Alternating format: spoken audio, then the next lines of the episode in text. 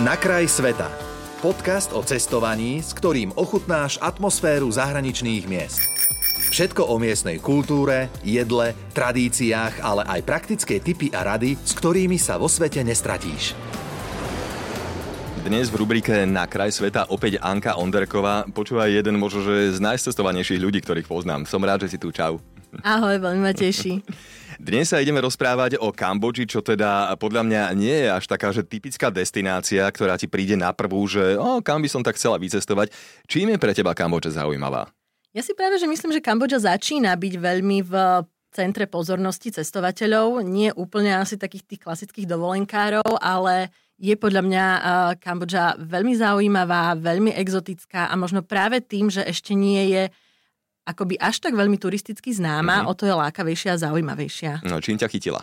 mňa chytila as, asi všetkým. Veľmi ťažko sa to opisuje. Ja som tam bola prvýkrát v roku 2016 a odvtedy sa do Kambodže vraciam prakticky každý rok. Niekedy som tam bola aj dvakrát do roka. Čo ma teda nezastavil COVID. Uh-huh. No, ty si tam počas COVIDu zamrzla na 3 mesiace, keď si mi spomínala však. Áno, vtedy aha, som vlastne aha. bola v Kambodži naposledy, ale zase predrobila som si to celkom na dlhú dobu, pretože som tam vlastne ostala zaseknutá 3 mesiace, keď, keď začal COVID a nedalo sa vycestovať nikam ďalej. Tak si sa mala šancu tak dostať Kambodži pod kožu však. Myslím si, že áno a musím povedať, že to bola naozaj najlepšia dovolenka môjho života. Wow, čo si tam robila počas celého toho času? Spočiatku v podstate uh, ten prvý mesiac uh, vtedy boli opatrenia naozaj ešte veľmi prísne, tak vtedy ešte s mojim vtedejším priateľom sme odišli na ostrovy, inak málo kto to vie, ale na juhu Kambodže sa nachádzajú naozaj jedny z najkrajších ostrovov na svete a boli vyhlásené naozaj vo svetových magazínoch ako jedny z najkrajších. Tyrkisové more, biele pláže, porovnateľné s Maledivami, mm-hmm. naozaj veľmi mhm. krásne, takže tam v bambusovej chatke sme prežili mesiac na pláži, úplne perfektné a potom už nám bolo trochu dlho, tak sme cestovali viac menej po krajine a mm. spoznávali miesta rôzne. No jasne, lebo tiež mi to tak príde, že Kambodža nie je len také miesto na vyvalenie sa pri pláži, ale Kambodža je, dajme tomu aj Angkor Wat a podobne. Čiže precestovala si ju aj týmto spôsobom? Áno, áno, precestovala. Priamo v tom Ankore, ktorý spomínaš, tak tam som bola niekoľkokrát a musím povedať, že na mňa pôsobí veľmi magicky a neviem, veľa ľudí sa mi smeje, keď to poviem, ale poviem to nahlas. Ja mám pocit, že tam cítim nejaké korene oh, alebo niečo aha, proste, aha. Že, že tam naozaj sa cítim tak dobre, ako by som tam patrila, ako, by som tam, ako keby som sa tam narodila. Inak uh, tomu, komu nehovorí niečo Angkor Wat, tak skús predstaviť aspoň plus minus podrobnejšie. Angkor Wat je uh, historické ako keby miesto, ešte tuším z nejakého 11. storočia, je to chrám, palác, eh, je to posvetné miesto, okolo ktorého bolo vytvorených potom viacero budov a stavieb a ako keby celé kráľovské mesto tam vzniklo na obrovskej ploche a priamo ten Angkor Wat, o ktorom hovoríme, tak to je ten hlavný základný chrám. Mm-hmm. Okay. Odkiaľ inak prichádza do Kambodže tak najviac turistov, čo si vysledovala? Ktorá krajina ju objavila tak nejako v najväčšej miere? No momentálne z Číny. Fakt? A, a hovorím to teraz trochu ironicky, aha, lebo aha. Uh, ja tým, že som do Kambodže chodívala pravidelne a začala som chodiť už teda dávnejšie, tak vidím, ako, ako tá Čína postupne začína okupovať tú Kambodžu a videla som to na vlastnej koži. Ja som sa vracala pravidelne napríklad do jednej dedinky na pobreží, ktorá sa volala Otres Village a tá už dnes neexistuje, pretože Číňania začali skupovať pôdu v Kambodži, začali tam búrať tie pôvodné dediny, pôvodné pamiatky a začínajú tam z toho robiť naozaj, ja neviem, nový Hongkong a podobne, vznikajú tam nové kasína, mrakodrapy a budovy a podobne wow. a začínajú si tam ako keby budovať nejakú svoju svoju dovolenkovú destináciu z tejto mm-hmm, Kambodže, mm-hmm, takže mm-hmm. z tohto som trochu sklamaná a bohužiaľ teda áno, asi tam je momentálne najviac Číňanov. Mm, zaujímavé. Uh, Kambodžania ako ľudia, ako na teba zapôsobili? Milí, príjemní ako celá Ázia, alebo sú skôr, dajme tomu, taký rezervovanejší ešte voči turistom? Ja veľmi nerada zo všeobecňujem, pretože všade sa nájdú ľudia aj dobrí, aj zlí, aj všelijakí, ale ja som mala viac menej dobré skúsenosti v mhm. Kambodži. Mm-hmm Uh, ľudia sú, sú príjemní, proste ak ste príjemní na nich vy, ja stále vravím, čo vyžaruješ, to priťahuješ. Mm-hmm. Čiže ak sa na nich usmeješ, oni sa usmejú. Samozrejme uh, sú to ľudia, ktorí často sú chudobní, takže um, vidia v tých bielých ľuďoch často um, v podstate chodiacu peňaženku, ale netreba im to mať ani v podstate za zlé. A keď som tam vlastne bola dlhšie, už teda tie tri mesiace a podobne, tak som postupne spoznávala viac ako keby tú ich kultúru a mentalitu.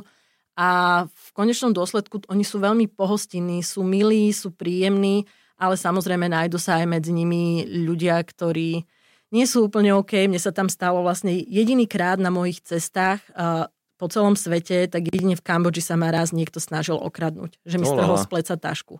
Fakt, až takto. Ale mm-hmm. napriek tomu som na Kambodžu nezanevrela. A ako si, to, ako si to riešila vlastne? Ako sa takéto incidenty riešia v cudzine? Ubránila ja som si sa, ubránila. sa? Hej? O, ja dobre. som sa ubránila. Akože nenechala som si úplne strhnúť. Mala som nejaký šrám a roztrhnuté tričko, pretože mm. on šiel na motorke popri mne a len, len ma tak akože chmatol ale ubránila som si Mhm. to. Čo pozor chceme zdôrazniť, že, že teda nič nevypovedá o Kambodžanoch ako taký, skôr teda o tom jednom konkrétnom človeku. Tak, Presne dobre. tak, pretože ich veľmi zasiahla aj vlastne tá korona. Oni tým, že prišli o turizmus, z ktorého mnohí ľudia žijú, tak mm-hmm. tá chudoba sa tam ako keby ešte viac prehlbila, takže hľadali bohužiaľ rôzne cesty, ako nejako prísť k peniazom. Jasne. Aké najprekvapujúcejšie alebo najpríjemnejšie miesto si tam Anka vlastne navštívila? Mňa veľmi prekvapilo mestečko Batambank. Je to vo vnútrozemí, nie je až tak veľmi známe, ale celá Kambodža vlastne je bývalá francúzska kolónia a tento Batambank je bývalé koloniálne mesto, kde ešte ostali krásne zachovalé budovy, čiže je to tam naozaj veľmi príjemné, je tam veľmi pokojné a v okolí tohto mesta sa nachádzajú, tak ako sme spomínali, ten Angkor Wat, tak sa tam nachádzajú rôzne chrámy a stavby presne ešte z tohto ankorského obdobia. Čiže nie len v okolí Siem Reap, kde Mhm. sa nachádza tento Angkor, ale môžete podobné stavby vidieť po celej Kambodži a práve pri tom Batambangu, tak tam sa celkom nachádza ich veľa. No, kedy tam plánuješ ísť na budúce? Neviem. No, Uvidím. Verím, že čo skoro. jej oči, že... Verím, že čo skoro. Inak obrovským prekvapením pre mňa bolo, že keby mal človek šancu sa stretnúť e, s kambočským kráľom, tak ten by mu povedal, že dobrý den. Dobrý On den, vraj vie po česky. Presne tak, je to veľké prekvapenie pre mnohých, ale kambodský kráľ Norodom Sihamony hovorí plynule po česky, pretože ako mladý študoval v Čechách, teda ešte v bývalom Československu vtedy, a študoval tu balet. A čo si? Áno, To som on nevedel. je tanečník bývalý Mhm, a je veľmi umelecky vraj zameraný. No, zaujímavé. Čo určite ochutnať v Kambodži? Jedlo, ovocie, čo ťa tam dostalo úplne, že wow, toto je, že šupa. Čerstvé ovocie tam máš prakticky všade, ale z takých tých klasických jedál najznámejšie, dajme tomu loglak, čo je hovedzie meso, na vrchu s volským vajíčkom, s rýžou, alebo patkrapao, to sú také exotické názvy a to je tiež vlastne rýža s si môžeš mletým mesom. toto? Neviem, pamätá, pamätám si Okay. to. Ja mám na názvy celkom dobrú pamäť, ale len na miesta, kde som už teda bola. Hej. Uh, dobre, posledná otázka, Anka. Uh, čo, dajme tomu, odporúčaš nejaké očkovania, víza, ktoré sú potrebné? Ako sa zariadiť, keby sme, dajme tomu, mali ne- nejakú predstavu teraz, že o, Kambodža, to je ono, chceme ísť. Ako sa zariadiť z takej tej praktickejšej stránky? Mhm. Očkovania nie sú povinné žiadne, ale minimálne by som odporúčala očkovanie proti žltačke typu A a B. Samozrejme, tetanus, to je podľa mňa úplná samozrejmosť. Možno besnota, a Mhm. to len pre prípad, lebo potulujú sa tam rôzne psy, poskakujú opice a podobne. Takže možno tieto očkovania. Um, Zobrať nejaké tie- antimalarika tiež pre istotu, alebo nie? V podstate áno, závisí od toho, že či ideš aj niekam do džungle, tak, uh, ale, ale ja som ich nikdy nebrala. Akože, myslím si, že antimalarika úplne asi netreba. Nechcem nikoho odhovárať, samozrejme je to na zvážení každého jedného človeka, ale ja som antimalarika teda nebrala. Ani som nemala nejakú skúsenosť zlú, ani mm, horúčku dengue som napríklad nedostala, čo tiež prenašajú komáre a to sa tam vyskytuje častejšie. To Mhm. zase mali nejakí moji známi a kamaráti, ktorí tam boli, ale z toho sa dá vylízať celkom.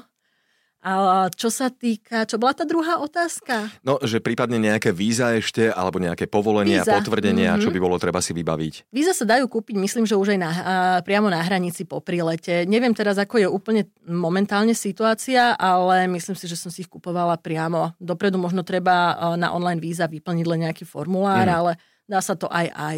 No dobre, tak tento raz sme v rámci rubriky Na kraj sveta s rádiom Melody prebrali Kambodžu zľava doprava, z hora, z dola a to všetko spolu s Ankou Onderkovou. Tešíme sa, ďakujem si za návštevu, čau. Ďakujem za pozvanie.